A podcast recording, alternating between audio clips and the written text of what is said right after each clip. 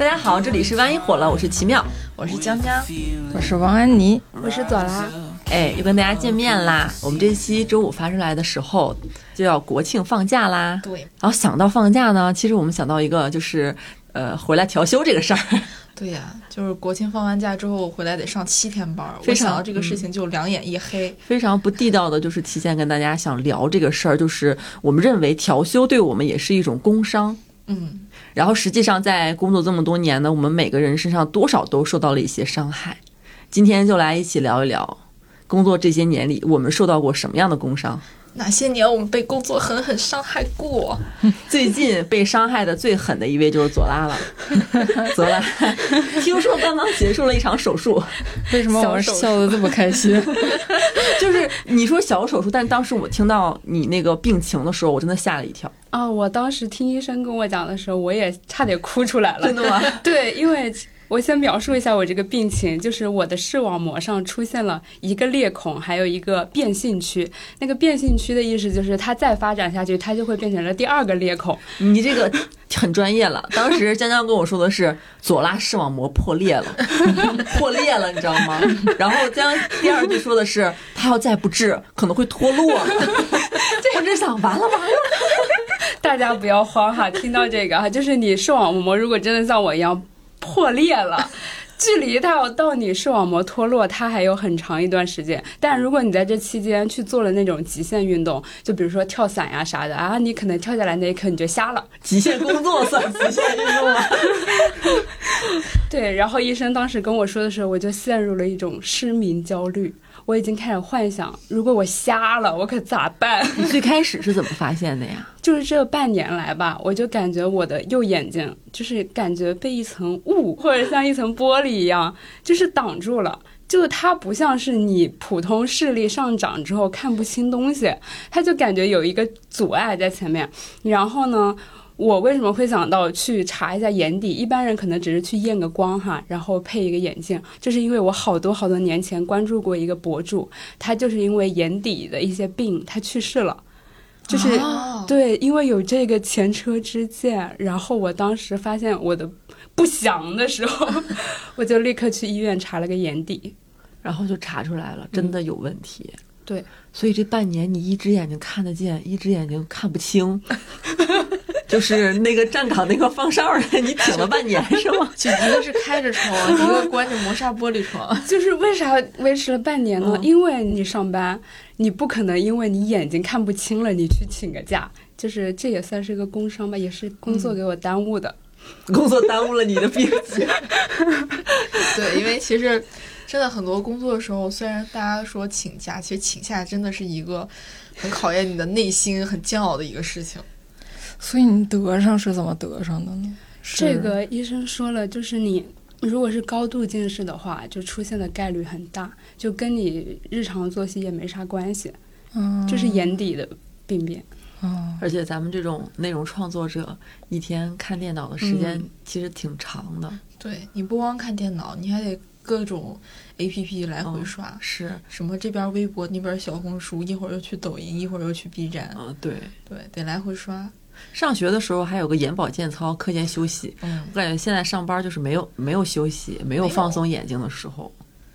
这现在好了吗？这眼睛？就是我做这个手术，他说是修复，其实他不是给你补上，他是在我视网膜上的那个裂孔边上用激光给它圈了个圈，就是不让它再扩大。嗯，其实它是没法补上的，它就是防止它扩大。嗯，就相当于是指甲刀，然后你把那个拿指甲刀把那个裂口嘎绞下来。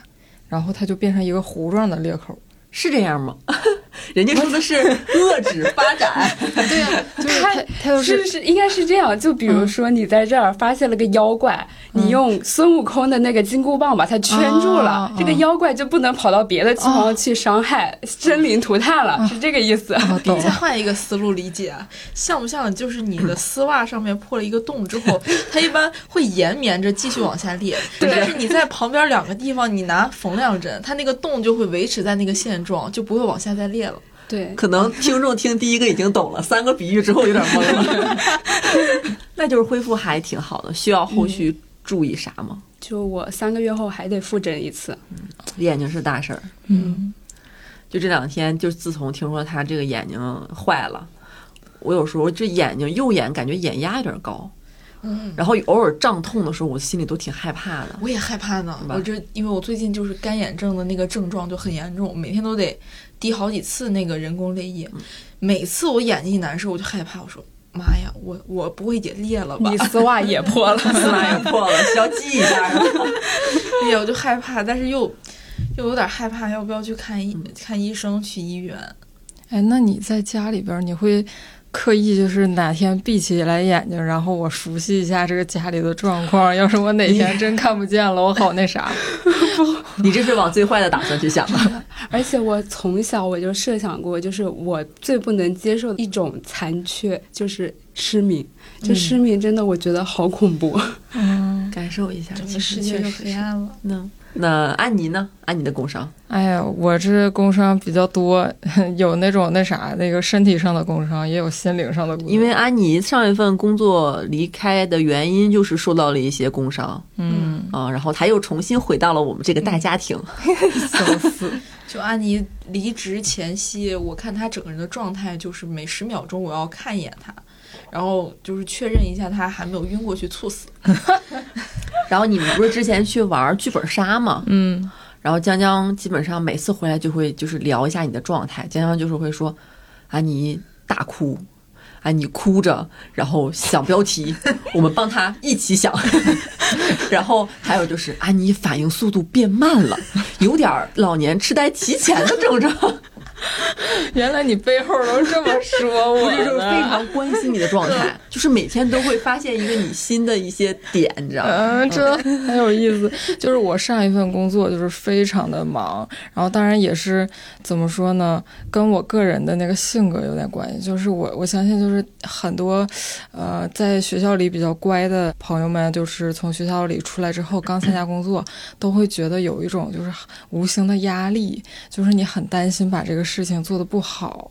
然后你就会你这个弦儿掉得更紧去办这个事儿，就比如说我掉的有多紧呢？就是我的上班时间是下午上班，然后我在那个去到地铁的路上，我需要骑一段自行车，然后我在个骑自行车的路上，我还在回消息。就如果说有消息发给我的话，我还会再回。一天是在那个骑着那个自行车的时候，然后再回消息，然后就突然间就摔了。我当时摔到那个地上，我第一反应就是，哎呀，完了，白起这么早了。本来寻思起这么早，然后好好好那个多点时间写稿的，白瞎了呀，白瞎了。然后但是我当时就不想起来了，我就想有人扶我一把，就是就是已经已经就是觉得哎又累又委屈，然后就等我在那儿趴了，我感觉趴挺漫长的，然后就反正也没人扶我，就过来一个。没人敢扶我，我这么年轻，怎么没有人扶我？然后就过来一个大概那种北京的大妈，然后说：“你没事儿吧没事儿吧？你 没事儿吧？？” 对。然后我我听到那个有人关心我了，我就心里就稍微好受一点，就感觉起来起来起来。然后我发现我膝盖疼的要死，然后我低头一瞅，那个血就顺着两个膝盖就往下流，就已经流到小腿那种程度。然后那个伤口上都是那种沥青路上的石子。完了，没有办法骑车坐地铁去上班了，怎么办？怎么办？然后我就我到到这一步，我也没说想过说请假或者怎么样的。然后我就想，哎呀，不行，我得半个小时之内把这个事情解决了。到到单位啊，我还得开会呢。然后就就已经疼的不行了，但我还是冲进了那个旁边的药店，然后非常冷静的买了那个消毒的那个酒精，而且我还特意嘱咐要喷雾的，就是要要不那种倒的我那个不太方便，就在那个药店的门口开始处理我的伤口，迎来送往那个过路过许多大爷大妈，然后哎呀。哎呀，这小姑娘这卡的，当然是北京话哈，不是东北话。我这时候就听到别人这么说，然后我才发现啊，原来我那个摔的还挺严重的。就我当时脑子里面想的都是，哎呀，我的工作怎么办？哎呀，不行，不不行，我还要开会呢。我那个两个膝盖，然后再加上小腿，我一共贴了有，呃，四片纱布，就是把小腿裹住了。啊，当时还穿的是短裤，不是不是裙子，然后出门打车到单位，下车了之后就感觉那个痛楚就更疼了。等到进那个单位的时候，我就已经开始一瘸一拐了。本来就是冲进药店的时候，我还是跑着去的。我的同事见了就是。震惊，然后说你怎么把自己变形包成了变形金刚还要来上班呢？然后说你快点请假吧，我求你了，你请假好吗？这样我才那个想起来请假。我自己之事后也反思了，我觉得不应该是摔了之后，然后还在想工作的事儿，我应该摔了之后先关心自己。嗯，然后我当时已经反思过了，结果第二次我又是在那个自行车上回消息，然后被一个迎面的那个逆行的电动车给撞倒了。就是已经算是一个小型车祸了吧，然后我躺在地上的时候想的也是，怎么没有人来扶你一把呢？不是，我当时想的是，哎呀，我怎么又摔了？哎呀，我这个消息我还没回完呢，我打了一半儿。哎，我刚才想那个标题想的是啥来？完了给我撞撞忘了。我就缓缓起来的时候，那个电骑电瓶那个女的还跟我说说你没事儿吧？我说没事儿，没事儿，没事儿。哎呀，是不是给你吓一跳？没事儿，没事儿，没事儿，你走吧，你走吧，我也得赶紧上班。但是有一个事儿啊，不是该说不该说。我跟安妮，像我们认识时间比较久了，但是安妮之前走路自己可以把自己绊倒。安，我之前见过两次，她自己左脚绊右脚，所以你摔的概率其实挺大的。但是，尤其是在这种工作的情况下，你要心系工作，你就更容易摔了。而且不建议大家仿，就是效仿他这个行为啊，就是一边骑自行车就别干别的事儿了。对，就是这个事情是，如果交警看到会罚你款的。我这个就是怎么说呢？是吗？交警会管骑自行车？对对啊，对啊，就是。你骑自行车骑到机动车道上，他也管你，他也罚款。我们早上一位设计就被刚被罚了二十，就是因为把自行车骑到机动车道。我们哪位设计啊？小雪，小雪这么猛的，共享单车吗？嗯，因为大家可能就是不知道，反正我们公司是有打卡制度的，就是可能就是骑自行车骑猛了，就是要赶在那个点儿到打卡范围内。我觉得这个大家打工的人都知道。关键我离谱的是，我上一份工作我根本不打卡，就是。弹性工作时间，纯纯是因为工作压力大。对，就是纯纯是压力大，然后自己就是嫌自己嫌自己嫌的特别紧。现在好了，现在已经连续迟到了四五天了吧，已经。现在就感觉命那个啥，那个已经没有什么可以伤害我。怎么说呢？就是已经下过油锅的感觉了。对，就是那段时间，反正。怎么说呢？因为一部分因为压力大，一部分另为我另外一份工伤，然后就彻彻底底的有一段时间完全不能工作了。另外一份工伤是啥？对，就是另外一份工伤，就是心灵上的创伤。就是作为我们作为编辑嘛，就是经常会有那种采访题，然后就自己甚至要做一些田野调查，去各个 A P P 就是捞一捞人。比如说一个我们经常会去捞人的那个 app，它的名字叫做 Tinder，然后我在上面遇到了，嗯，就是一位一位男生。然后，嗯，就是采访也是采了，但是之后就发展成了一些比较狗血的求爱不得的故事。然后这个就是不展开讲了。说清楚，谁求谁不得？这个就不展开讲了。我们想听这个呢。可以说是我求对方而不得。然后就是我在跟这位大哥相处的过程中，就是会产常常产生一种困惑的感觉。就比如说，他虽说没有直接说我喜欢你这四个字，但他有明确的把这四个字。通过一些间接的方式表达出来，就比如说拍一拍，或者是一些比较可爱的小小表情包之类的。怎么变成情感大会？有没有可不可以理解为他的这些小动作，你觉得他是喜欢你的？对，我觉得他是至少吧，是要跟我有跟我发展意愿的。嗯，但是他又说他现在不想谈恋爱，我就当时就是怎么说呢？情感经历比较少，然后我就很困惑。之后因为因为这个大哥，然后再加上前一份的工作压力就是特别大，然后我就是辞职了，然后一大。将近半年的时间没有办法工作，就陷入了江江刚才说的那种状态，就是反应变慢了，然后每天没有什么情绪，除了不好的情绪以外，然后什么都做不了，然后一天光是。给自己准备就是吃饭的事儿，就已经感觉耗尽了一天的力气，就这种程度。但是现在已经好了。但是前一段时间，我又是在那个公交车上，我遇到了一个那个公交车安全员，他跟别的安全员不一样，他就是很开朗，他会去跟老头老太太去搭话，然后去会去逗小孩儿，他逗小孩儿逗的那个话术也特别有意思。他看着那小孩儿，他不。不说你那个写没写作业什么的，他说你处对象了没？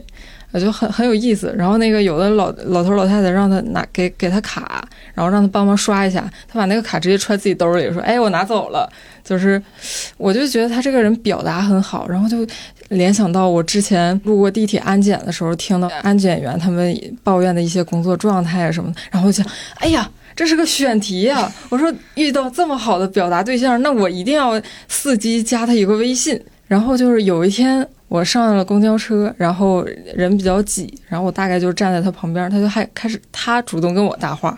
我寻思，哎呀，得来全不费工夫，根本不用我自己司机。然后就差不多就加了微信，然后我也我也明确的表示，我就是有这么一个选题，我是想采访他。然后这位大哥他就开始。每天几乎短短则每隔三两分钟，长则每隔半个小时、一个小时，就要跟我说你在干嘛，姐姐 姐姐你在干嘛，姐姐弟弟想你了。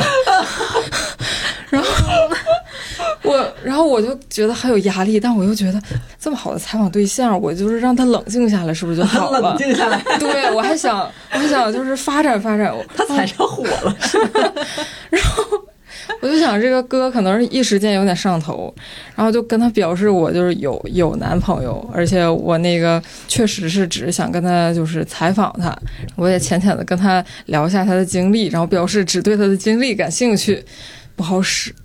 完全不好使，甚至变本加厉，就是开始跟你搞土味情话，我就干脆就不回了，没法回，真的没法回。这趟公交车你还能坐吗？以后？哎呀，我正要往下说呀，我真的就是我我那个被他骚扰的最最强的那两天是那啥，在周末，然后我我也就挺着了，但是在周日就是那天早上特别早，他上班他上班多早啊，公交六七点就发车了，当啷给我打电话，然后一个一个语音接着一个语音呼我，我根本不接呀、然后就我就没法睡觉，我就有点起床气，我就生气了，我说。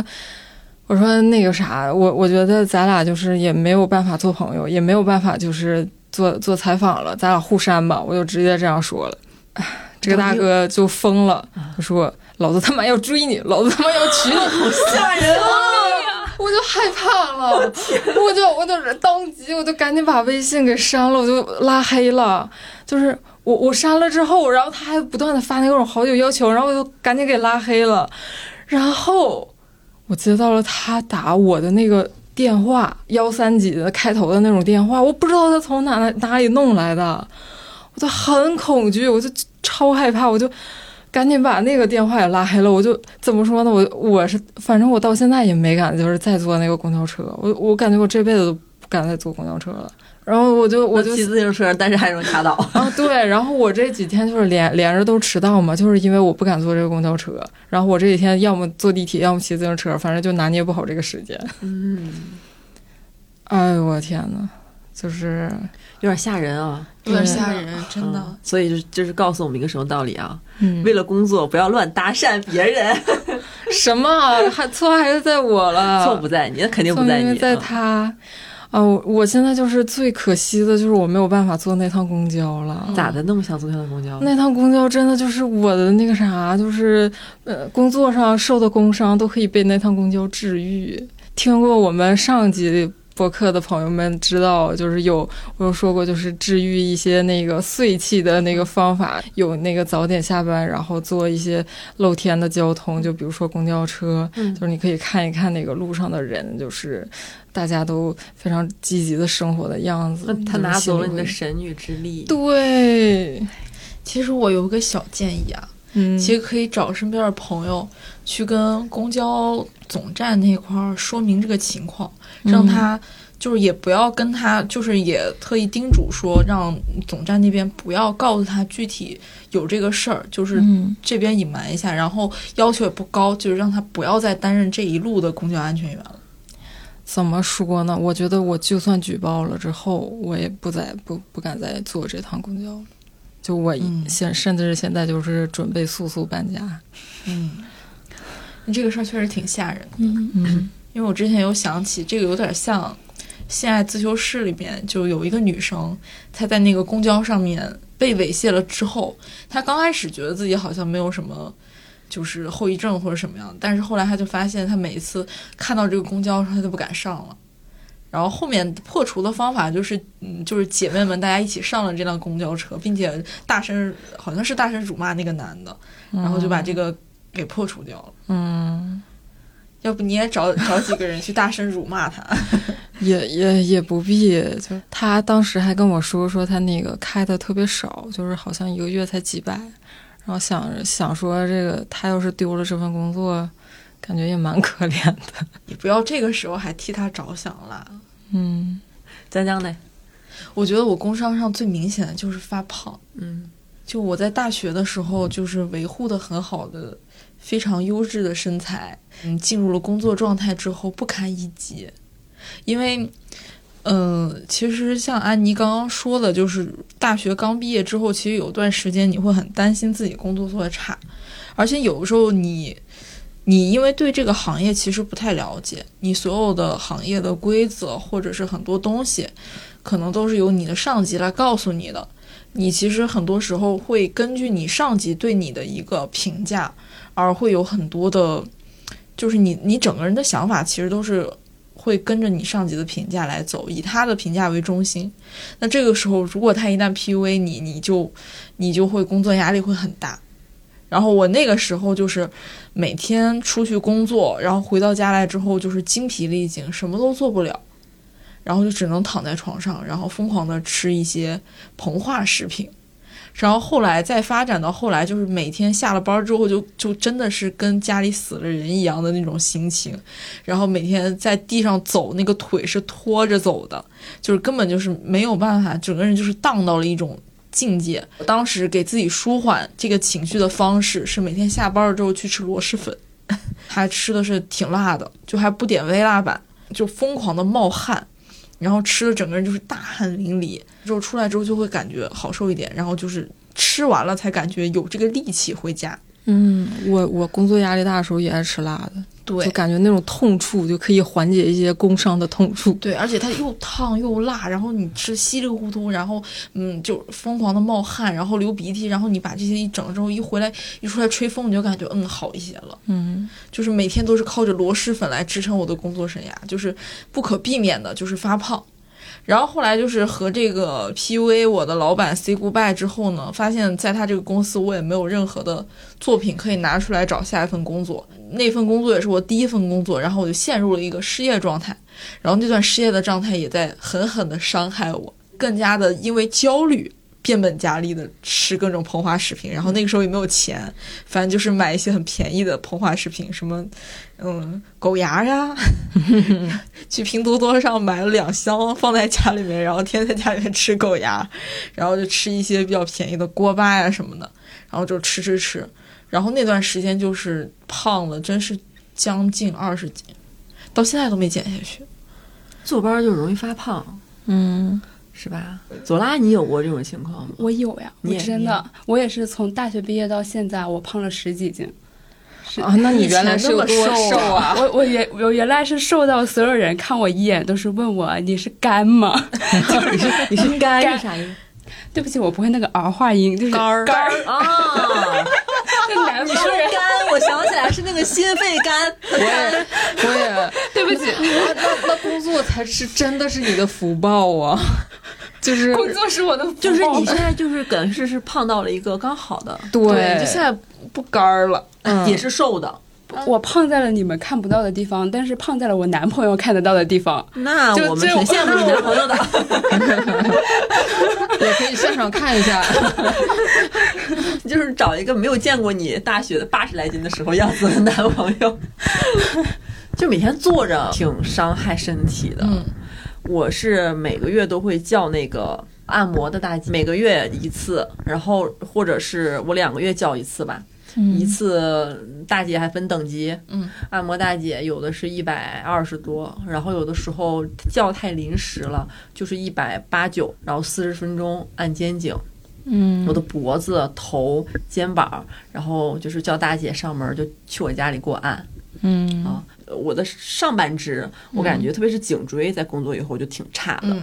就是我有的时候会活动肩膀，我的肩膀的左肩胛骨是可以发出响声的。嗯嗯，啊，就是我听过，真的很吓人。只要你坐在我旁边，我只要一活动这个肩胛骨，然后你就可以听见声音，梆梆，怎么梆梆？我当时我还以为是那种稀里哗啦的感觉，就那种感觉。你来动一个，最近还行啊，就是有点像我会幻想自己是机器人儿，就是变了身你 在变形，变形，你知道吗？变形金刚的时候，然后这个肩胛骨咔嚓咔嚓两声，然后我脖子今年开始也能响了。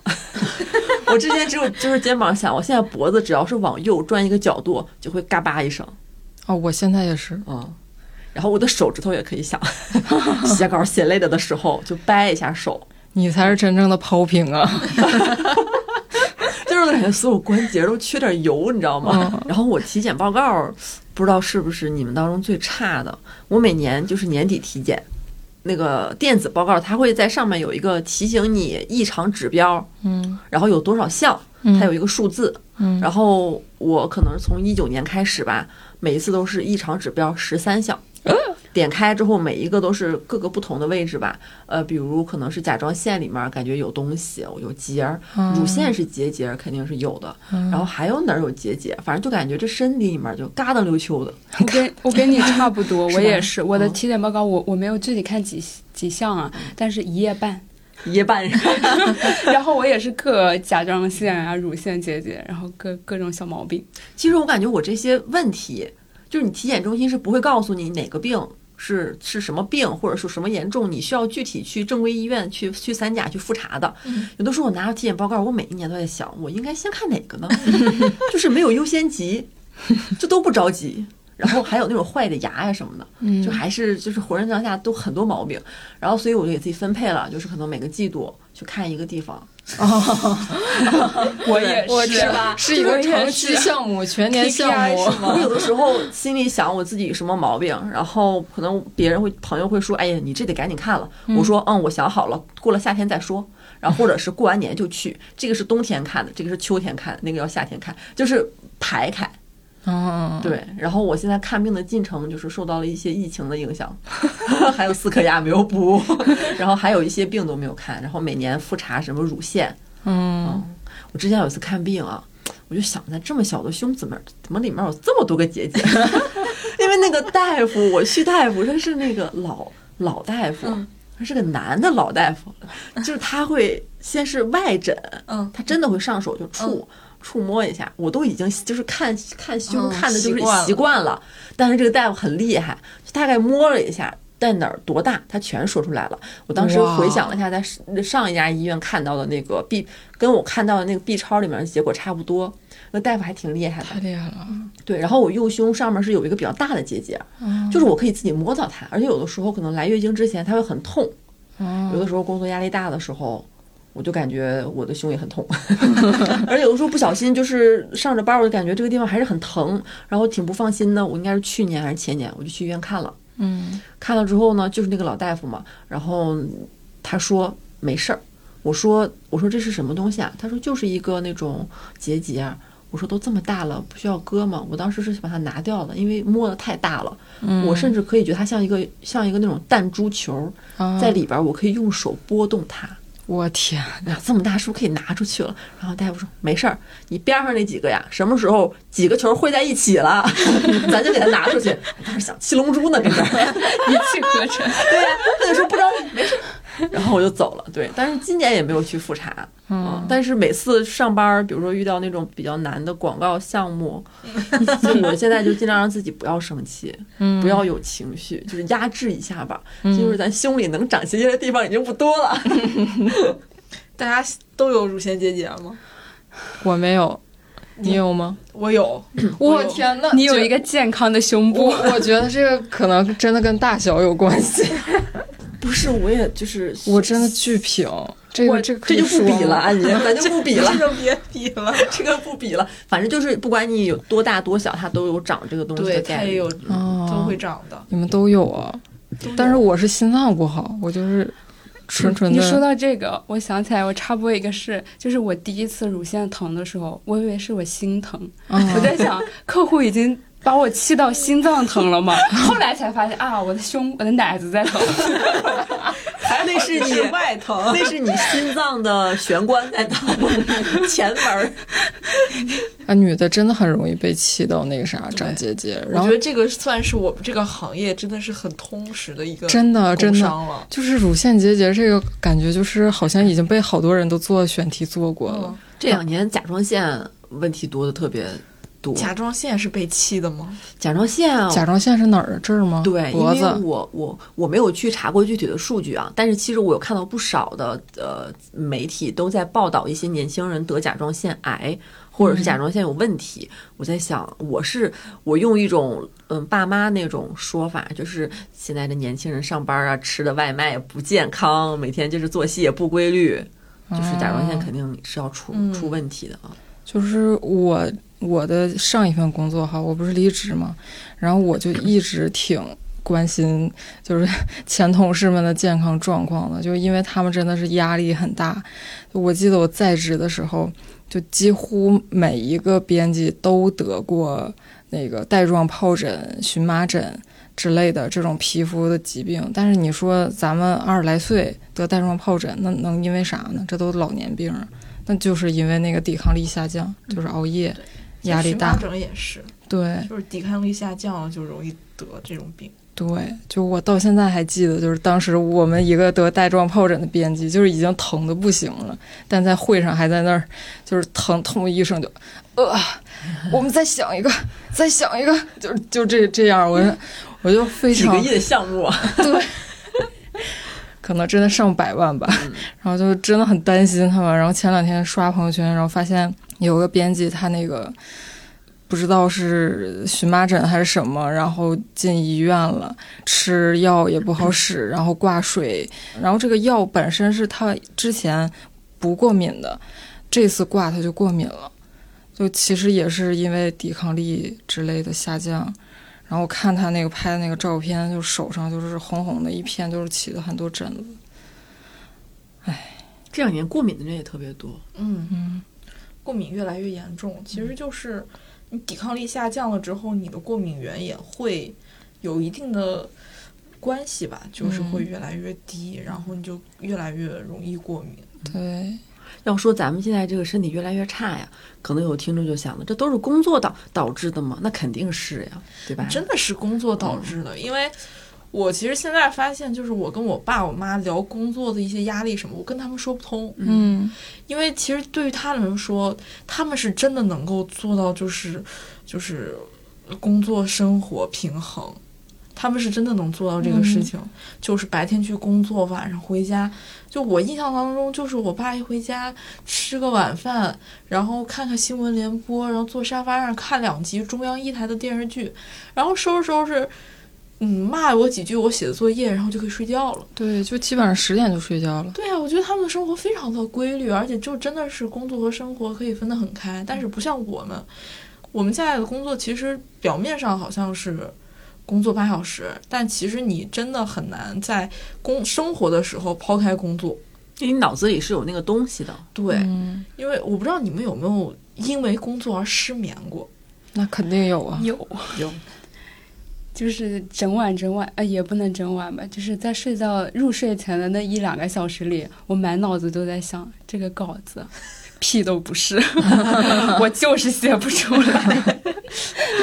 我就在上一份工作的时候，就是每天躺在床上，我都能感觉我的心脏跳得非常用力，非常快。然后我的脑子里面就是就感觉在过这一天的回忆，然后速度非常快，就是信息量这一天的信息量太大了，太大了。我我不可能，我我好像感觉自己没有办法在你睡眠的这个过程中去把它就是过滤掉。嗯。我其实我不知道江江有没有发现啊，就是每次我每周，比如说我这周明明手里有活儿，我有一个题已经定好了，但我一定要准确的看到那个排期表上的下一个周我的题也在那儿，就是我不能单单的只有一个，嗯就是如果这我手里正在进行的结束了，我下一个就是空的那个时候，那我当时的状态会非常的慌张，很焦虑。我隔一会儿就进去看一眼，隔一会儿就看一眼。有的时候我在旁边暗戳戳的说：“我说江江填上呗。”我说我那个你放上呗，你给我安一个。然后我就在一直在一直在那儿说，你知道吗？江江哎不着急呀、我当时想不着急不着急，早晚会写上的。但是我就是看不到那个，你知道，我就很焦虑。是，就是每一天的工作的规划，然后要是不是确定的话，心里也会对对对，就是慌。一睁眼就会想到。对，就是。呃，我咱我感觉咱们现在的工作也是那种不确定性特别大，嗯就是搞不好就是明天就是客户发疯了，或者谁发疯了，就这样。大家一起发疯吧。对，热点发疯了，明星发疯了，然后我们都要被拉出来陪跑。对，这就是不确定性特别强。我记得我当年还有过那种，就是就不光是失眠，还有那种就是想选题就是想不出来，然后晚上做梦的时候在梦里面想选题，然后就总是感觉在梦里想到了一个特别绝妙的选题，就赶紧醒过来把它记一下，赶紧醒过来。然后最可怕就是醒过来之后发现忘得差不多了，是，然后就特别懊悔。哎呀，咱们之前有一个编辑，他叫做邦尼，他他有一次那啥，就是做好像是乳腺的手术吧，我忘了，然后就给他打了麻药。有的人有的人打麻药会做噩梦，然后有的人打麻药会做美梦。他说他做了一个特别美的梦，他在梦里都嗨了，就是因为想到了一个绝妙的选题。然后结果醒了，麻药劲儿过去，醒了之后，他发现他把这个选题忘了。然后他来上班之后，就跟我们每个人捣鼓这个事儿，他就非常的懊悔。他应该应该当时就医生再打一针，再打一针。他应该一针眼儿，来来，我要跟你说一个选题。我要交代一个事儿。旁边人可着急，啥呀啥呀？其实吧，我之前听我妹说了一个事儿，就她之前，嗯、他一直在大厂上班，嗯，然后他从北京的大厂跳到了上海的一个大厂，某就是不太好直接说名字哈，然后他就从上海去了杭州，其实都是大厂之间轮换，但是他从杭州有一天他入职第一天下班之后，大概是九点半的时候，然后正好给他发微信，他就可开心了，他说姐，我下班了，我说啊，他说真好呀。我第一次下班这么早，我说妹妹九点半了，他说啊，她说这是我下班最早的一次了，我上班五年了。妈呀！然后我就问了一下，我就惊呆了，因为我知道他之前工作压力挺大，但我不知道他具体都是几点下班。然后他就跟我说，嗯、在上一个公司就是上海那份工作的时候，两三点是正常的，跟男生的时间差不多，他们都是程序员。下了班之后呢，到家你又不能立刻睡，因为你一整天都在高强度的工作，你没有什么时间看手机，他就给自己一个小时，可能熬个夜，其实已经熬夜了啊，就再往后熬。两三点下班儿，就是睡不着，他就是正好是嗯刚下班，正常对，然后就可能总睡觉的时候就已经是四五点了，然后他们会第二天嗯十二点多的时候或者是一点多再去上班，就整个的作息是往后推的。然后他就跟我说，他观察到那家公司的就是卷的程度嘛，还说那边很多女生基本上都不洗头，或者应该说洗的比较频率比较低，嗯，然后也不买衣服，因为他们会穿公司发的文化衫，然后有那种黑色的，然后头发也油油的，也不化妆，然后也没什么生活，每天就是呃加班，然后下班，然后穿着文化衫，然后又来了。就那个状态，然后她就觉得，呃，一个是为了去杭州跟男朋友结束异地恋嘛，然后他就把那工作辞了。她也觉得，就是再再那么熬下去，可能身体真的就受不了了。嗯，而且就是有很多年轻人总觉得自己熬一熬，就是还有什么资本熬一熬。但说实话，就是大厂猝死的新闻真的也不少了。这些年就是一个蹦一个的，你别觉得这是一个小概率事件，就是它其实要真落你头上，你当时嘎嘣一下，呃，然后你倒地了，那其实这个就是对你来说是一个完全的百分之百概率的一个事儿。嗯，我比较在意的点是，就好多互联网大厂，还有别的一些广告公司、媒体公司，然后都是把那个整个上班时间和下班时间往后推了很多。嗯就好多公司，我去面试的时候，我发现好多公司上午都是不上班的，就他们都是中午上班，或者甚至说是下午才上班。就是虽说他们是下午上班，但可能就是他们其实上午还是会有一些工作消息需要回的。我就问了一下他们的那种作息，差不多都是早上醒来之后躺在床上不吃不喝，可能上个厕所，然后就开始在床上就回一些工作消息，然后再睡一个他们说是午觉，这样，然后再醒了之后再去洗漱吃个东西，然后就再再去上班，这样。他们这样晒的阳光太少了。就是可能很多听众不会觉得，就是说晒晒阳光这个事儿有多重要，但是就是情绪很差的，经常很差的人，或者说有认识抑郁症朋友的人，可能知道就是晒阳光对人的情绪影响真的特别重要。就包括你现在上本来上班就是大家都基本上都坐地铁，就更晒不到阳光了。嗯，然后冬天一到冬天，那个天黑的也早，你可能出去吃晚饭的时候也晒不到阳光，这个对人的情绪影响是非常大的。嗯，而且就是不光是情绪，其实最直接的就是维生素 D 只能从太阳的阳光当中获取，就你吃任何的补药都补不了这个东西的。然后我觉得最直接的就是我之前有看到过一个帖子，就有一个女生也是很年轻，二十多岁去医院一查，说自己的骨质已经非常的，就也不是骨质疏松，反正但是就是已经非常的 脆弱了。一查就是因为平常真的是晒不到阳光，哦然后没有这些维生素的一些补充，它真的是会造成你骨头上和身体上的一些病变的，就是晒不到太阳。哦，前段时间一个知名媒体人金子老师，他搬家的时候就是拽了一个腰带，然后就骨折了，是吧？会不会跟这个有关系？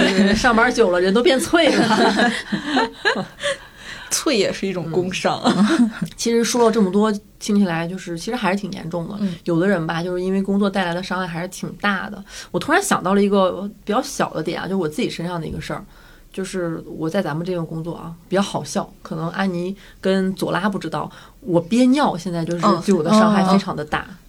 啊，我就是来咱们这儿上班以后吧，我的这个咖啡的这个浓度是越来越高，然后我呢又是一个走肾的，我喝酒跟喝咖啡是一样的，我只要中午喝了咖啡，我几乎每天都在喝，我下午还得喝水，这排水排的还挺厉害的。亲身经验告诉大家，咖啡排水的作用真的有。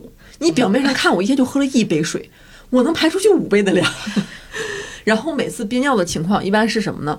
就是录播课，播客让你工伤是这个意思对我们？播客其实一般都是周二、周三的时候下午的录，然后下午录的那个时间就是我上厕所的高峰期。进录播课这房间之前，我已经上过厕所了，就跟孩子每次要出远门上车一样，都先已经打扫过了，然后坐一会儿之后就开始就有感觉，然后就憋着。还有几次就是开会的时候，我基本上开会的时候也会有憋尿的情况，而且我会，其实我不是说故意在憋，而是你大家刚坐到那儿，哎，他突然就来了，你也不好说。我先去上个厕所，我想那咱就先稍微憋一会儿，差不多等时机。我几乎是可能大部分时间都在等一个时机，听一会儿。就这个这个这个话口差不多了，我可以插一句嘴了。我说我上厕所去了，或者是有时候写稿，就是你这个东西它也不说文，也不能说文思泉涌，你进入状态了，你离不开那个凳子的时候，心流，心流了，然后我也会憋一会儿，就导致我这个膀胱现在是非常的有问题。然后上次挺着急的，录了播客，就上一期录到后边儿，我就说我上出去上个厕所，然后边往厕所走，我边跟江江说，其实我以前就憋出过尿道炎，那会儿是因为啥憋尿我忘了，但肯定跟憋尿这个习惯是有关系的啊。我的憋尿功力也是，可能打小就有。童子功，我晚上从来不起来上厕所，你们起吗？不起啊晚？上起两三次，啊，那怎么那还怎么睡着的？对呀、那你睡眠能好吗？就是那种晚上躺下去，可能十二点起来一次，然后三四点起来一次，七八点起来一次。哦，你起来吗？我就时起时不起，你呢？我根本不起，我也不起。你睡前喝水吗？水喝少了，会浅浅喝一丢丢喝。一丢丢哈。嗯我是睡前喝水的话，嗯我就会起。如果睡前我睡前三个喝起小时，我睡前就哪怕灌吨吨吨吨灌，我也不带起的。你没有你早上没有是吗？早早上会那啥，就是但是你半夜没有醒，对，半夜半夜会醒。变成泌尿系统的了，怎么回事？可能东北小孩都就东北是小孩都爱憋尿。就是冬天冬天去上厕所，就是可能去室外上太冷了，然后就练就了这一番功力。我都好奇，我这么多年都没有尿过炕，因为我做了很多次就是在梦里尿尿的梦。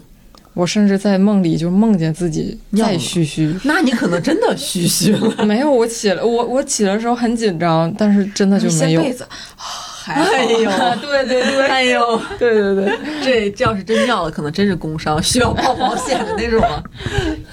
所以我基本上可能上班的话，我也是这种情况。嗯。咱这个工位离那厕所有点远。嗯是，嗯，啊、太远了。然后每次就是你这小腿儿使劲儿倒腾，一到那儿发现排队，嗯，哎，挺着急的。是，嗯，然后说起这个厕所吧，我想起来就是我们工作室其实不是单独的厕所，是跟园区这个办公楼是一个共用的厕所。对，就是一层楼有一个厕所。对，可能很多公司其他什么人都都去上，然后很多女生都有上厕所的需求。这话像个废话，但是就是问题就是，我觉得这个公共厕所就是公司这个上厕所这个带给我的伤害也挺大的。嗯嗯嗯，用秋瑞那个 话说，我有罪啊！我都二十九了，我还要上厕所的时候给别人擦尿。救命啊！就是怎么说呢？就是我们这个园区的这个厕所吧，它设计的就不是很合适，大部分呢都是坐便。你坐便就算了，你也没有什么一次性的，人家那种就是坐便套那种一次性罩啊，人家就有些大商场啊就会有，也没有，人啥也没有。然后我们每次就是自己扯纸，然后给它垫上，铺着厚厚一层，然后才上厕所。然后就怎么说呢？就是厕所吧，那可能就是一个人性阴暗面的体现。说，反正大家在园区里面吧，看着大家都挺文明、挺健康的，但是吧，就偶尔时不时吧，你就遇上有些人吧，上厕所他就是不太干净，就挺邋遢、挺糟蹋的，就是地上吧，然后那个坐垫儿上吧，就啥啥啥啥啥啥啥啥都有。啥啥啥呀？这个这个伤害感觉是把含义向下传递了啊！嗯，不是说有的互联网公司还那个啥吨吨位计时吗？对，哇，吨位计时，我真的想想，我后背嗯鸡皮疙瘩起来，我觉得这嗯简直是。这才是真的工伤，感觉感觉你就是你脑袋上悬个铃儿，对，铃儿，然后你你不管干啥的卡控制。他们那还有那啥呢？那个那个内网里边还有能看着就是哪个蹲坑就是比较比较宽松，然后就可以直接去，省着你在那儿排队，就是一个高效。对我们生理上的伤害，对身体上的伤害，都跟这个我们无能为力的资本制度脱不了干系。就是，嗯我觉得与其说它是个资本，我不如说它是一个系统。嗯嗯，就我有的时候，就我说实话，我还有一个工伤，就是我发现我请假和不请假是没有什么。没有什么区别了，就是我有时候我请假还不请假，这些活儿都摆在那儿，我该干的事儿在这儿，KPI、OKR，就是这些东西，它不随着我工作结束就结束，或者是存档，它会一直跟着我，我睡觉它都跟着我，嗯。所以我会觉得，其实本质上的东西是这个系统它在笼罩着你所有的生活，而且包括就是之前有一个美剧是叫 《工作八小时》啊，嗯，工作切割术，人生切割术，啊，叫人生切割术。然后当时就是那个人上班的时候，他会不记得他是谁，然后下了班之后他才记得是谁，然后他没有上班时候的记忆。我刚开始看，或者是包括看前几集的时候，我真的有点羡慕。嗯我真的也挺希望，就是真的能有一个切割，我就不知道我每天上班干的是什么。我有个问题啊，比如说上班的时候你不记得你你你只记得你上班的事儿，但是你坐班带给你的身体的器质性损伤存在了。下班的那个你发现自己走路的时候一瘸一拐的时候，会不会很吓人啊？就是每天感觉被人毒打，但是又不知道为什么。就只能隔绝精神，但是物理伤害是隔不了的。是的嗯，，下班的时候发现自己脸上有两道泪痕，不知道怎么来的。然后，哎，我怎么困了？所以其实我觉得，其实可能坐班儿吧，就是嗯除了那些我们改变不了，当然有些我们力所能及可以去改变的。我觉得有些是力所能及改变，对对对就比如说你腰椎间盘突出了，你就就设设定一下，不要老翘二郎腿啦之类。虽然这个真的很难改，当然，我买了一个那个桌下那个脚踩脚板，嗯，有用吗？我踩在上面翘二郎腿呢，我也是，翘得更高了。就我有一个有一个小招数啊，就是买一个比较小的杯子，它就会督促你就多站起来去接水。安妮说到这儿呢，我就想起来那天去安妮的工位，突然发现安妮端着自己小小的杯子，就仿佛那个清朝茶杯一样，跟旁边的左拉说。你那个苹果味的饮料，给我尝一口呗！你是不是不想去接水呀、没有，我是真的很好奇它那个饮料。然后这个就怎么说呢？确实是换了这个杯子之后，我发现要么要么是我站起来的次数多，要么就是我喝水更更少了。反正就是要么就是你管同事要水要的更多了，咱这家大业大的不差你这点水了。对，总想从那个同事杯里面倒一点，嗯但是大家真的可以用一下，就是怎么说呢？对，就是用一点小办法督促自己。对，多站起来，然后保护好自己的腰间盘。嗯然后包括你大家就是下午两三点、三四点的时候，就去外面能晒得到太阳的地方，呼吸两口新鲜空气，晒一晒太阳，晒几分钟，然后你溜达出去，再溜达回来，嗯，就是这也稍微能放松一下你坐班久坐的这种身躯。哎，今天中午就是我去拿外卖的时候，在楼梯里碰到隔壁公司的一个女孩儿，然后她跟她的同事打招呼，她同事问她你干嘛去啊？她说我回家睡觉去了。然后那个男同事说啊。现在睡觉都要回家的吗？中午他说对呀，我家离得很近啊。就他可能每天午休都是回家，然后他下楼是推了一个那个平衡车，就是踩上去直接飞走了。我估计他住的挺近的，然后中午可能休息的时候，他基本上就都回家了，就让我仿佛想到了小时候上学的时候，中午是可以回家的，对而且可以在家里吃饭。我就是突然有点羡慕他了啊，嗯，嗯，其实好多小城市的人，他们都是这样，就是中午回家吃饭，自己自己做一个，做一个之后，你吃完之后，你还能睡一觉。嗯嗯，对，就是主要是我现在其实，在咱们公司我很少午休，不是因为我。嗯就是一定说忙到必须在那儿坐着，而是这个桌子上趴着睡觉。我每次醒了之后，我都就是有一口气儿在胃里顶着，一直出不来，我又不敢张嘴，怕发出很大的声音，会可能在两个小时之内持续的往外反气儿，嗯，窝着我这个胃，咱也不知道这胃有多大。但我说实话，就是听下来，就有些有些工伤啊，确实是挺严重的，因为工作压力特别大呀，就是感觉是有一种工作困境一样。但有些啊，就比如咱说什么憋尿呀，什么的我觉得吧，可以改一改就人啊，有的时候干啥他都有可能得点病。我有一个朋友，他很长时间不工作，他玩手机玩出了腱鞘炎啊腱鞘鞘炎，嗯，我就觉得吧，就是你玩手机也会得一些病的。对，确实你。干活也会得一些病的，的人身体它就是机能就是会出问题的，你又不是完美的机器，对吧？就是一些小病小痛的话，大家就是接受吧。人年纪越来越大，他就是 会小病小痛会不断的。对，然后如果有些大一点的病啊什么的，咱还是尽量避免。对，还有就是。可能前两年就说这年轻人越来越爱养生了，这不真是不养生不行了。不行，每天下班都想泡脚，嗯，每天都想跑跑步，干点啥，运动运动，你得保持一个好的身体。枸杞 吃的越早越好呀。嗯，咱工作都是为了那个啥，自己过得更好，不是为了呃休息，是为了工作，这样就本末倒置了。对，就是能休息嘛，还是尽量多休息，多放松。对，嗯，野生护眼大使宣传一下，大家工作的时候是不是都爱用防窥膜？不要用撕下来，对啊眼睛很不好。是吗？对哦真的不要用防防窥膜那。天我我看到微博上有个热搜，然后我就给撕掉了。嗯，它是热搜怎么说的？它其实对比了一下你正常的屏幕是什么样，然后你拿上防窥膜之后，你其实要把你的亮度调高才能看清楚。嗯，对呀、就是它其实屏幕会变暗的，嗯，就正常你手机屏幕设计出来，它自然它的原理可以让你更好的看到这个东西。嗯，但是防窥膜就是降低它的光透的那种东西，嗯大家真的还是要注意用眼。注意用眼啊。嗯，那我们今天就差不多了。好，那我们今天就到这里啦，然后我们下期再见吧。对，欢迎听众朋友在我们底下留言一下，你们有没有经历过一些工伤？因为我们毕竟都是呃内容产业从业者，就是我们的工伤都比较的一致。然后看看你们的行业，你们会有没有什么特别的工伤呢？然后都可以在底下留言给我们。嗯，好有一些治愈工伤的小 tips 也可以告诉我们。好的，那我们下期见啦，拜拜。拜拜。拜拜。This whole time I've been searching for the wrong thing. She's my captain, she's the sea. She's the sun on my back, baby, believe me. She's my captain, she's the sea. She's the sun on my back, baby, believe.